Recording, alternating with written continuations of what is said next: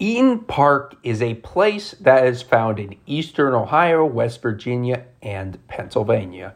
My mom's side of the family is from Pennsylvania, and I would see this restaurant on the way to PA, and I wanted to go there because there are so few of them that I would like to eat their food and try it. And the food rating's a 4 out of 5 stars. I enjoy their food, but not to the degree of other restaurants. But I thought their food to be enjoyable to eat, and I would eat there again. I had grilled t- grilled no grilled chicken. Sorry, grilled chicken and on toast. I had a toast with it as well on one occasion. On the other hand, I had like breakfast foods.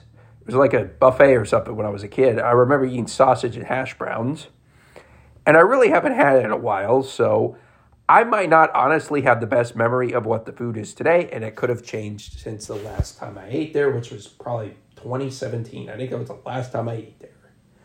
And that was your rating, I would say, is a one out of five stars.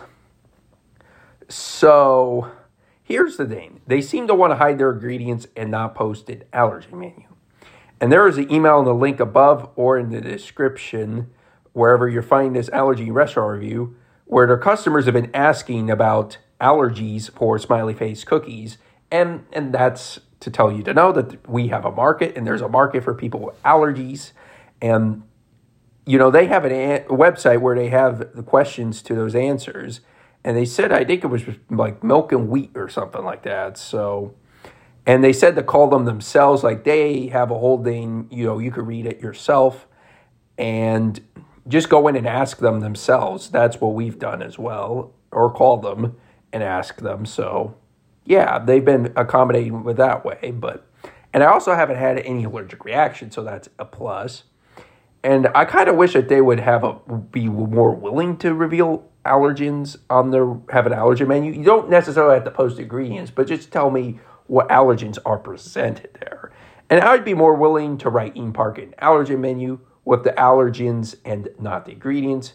And if you're a part of Eat'n Park, you can email me at benallergy and restaurant reviews at gmail.com or DM me on all my social media links, and all the links will be in the description or on my website, Ben's Allergy and Restaurant Reviews.com on the socials tab.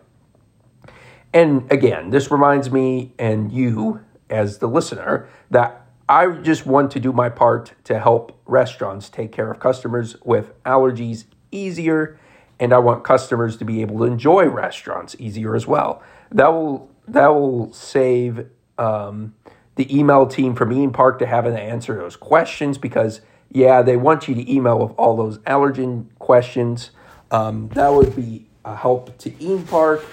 And giving people an allergen menu gives people with food allergies like me confidence to eat there because I feel much more confident eating at a place that has an allergen menu on their website than without.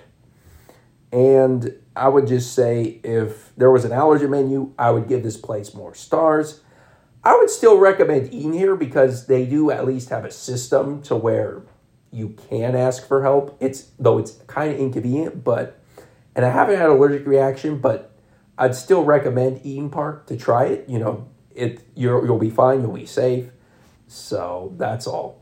And if you enjoyed this informative allergy and restaurant review, please consider subscribing, liking, and following my content. Thank you.